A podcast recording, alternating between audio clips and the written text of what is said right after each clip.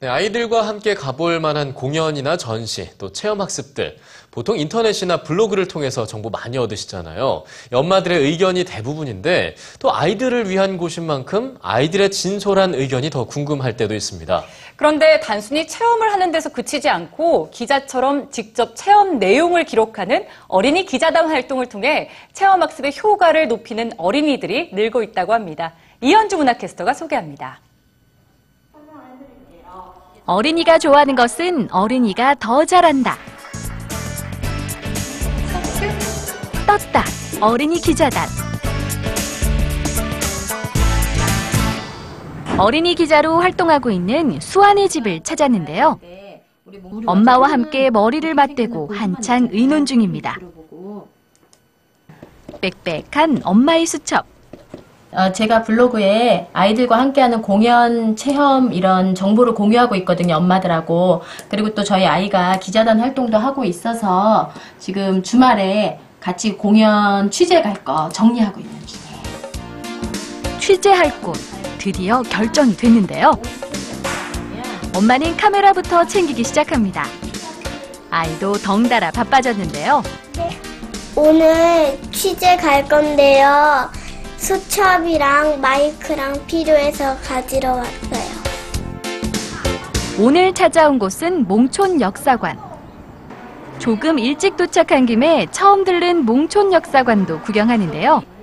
어린이 기자 아니랄까봐 꼼꼼하게 둘러보고 메모해둡니다. 재능 나눔 문화 공연을 펼치고 있는 열린 예술극장에서 청소년 오케스트라 공연이 열린다고 합니다. 드디어 공연이 시작됐습니다.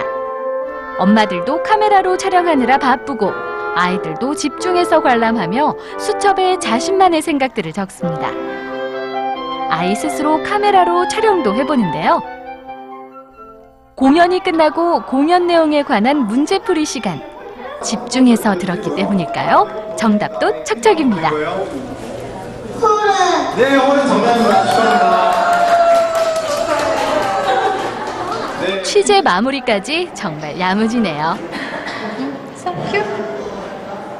지금까지 열린 예술극장 어린이 기자 문수아였습니다.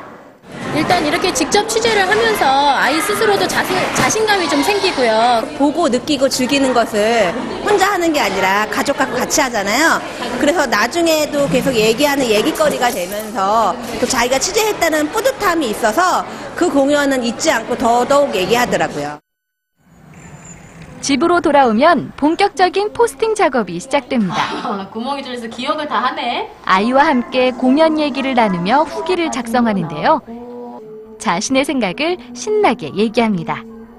공연 갔다 온 내용을 아이와 함께 사진이나 동영상을 다시 한번 이 블로그에 올리면서 아이가 아 기억나는 점도 있고 조금 아쉬웠던 부분도 있으면 아 다음에 한 번 더 갈까 뭐 이런 얘기도 하고 그래서 항상 포스팅 올릴 때 아이랑 같이 해요.